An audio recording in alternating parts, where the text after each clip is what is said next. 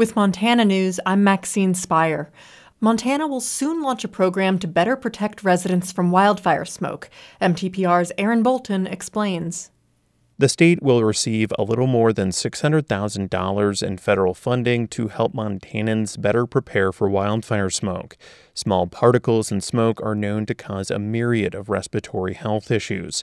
The state health department plans to launch a pilot program that will designate buildings as, quote, clean air shelters.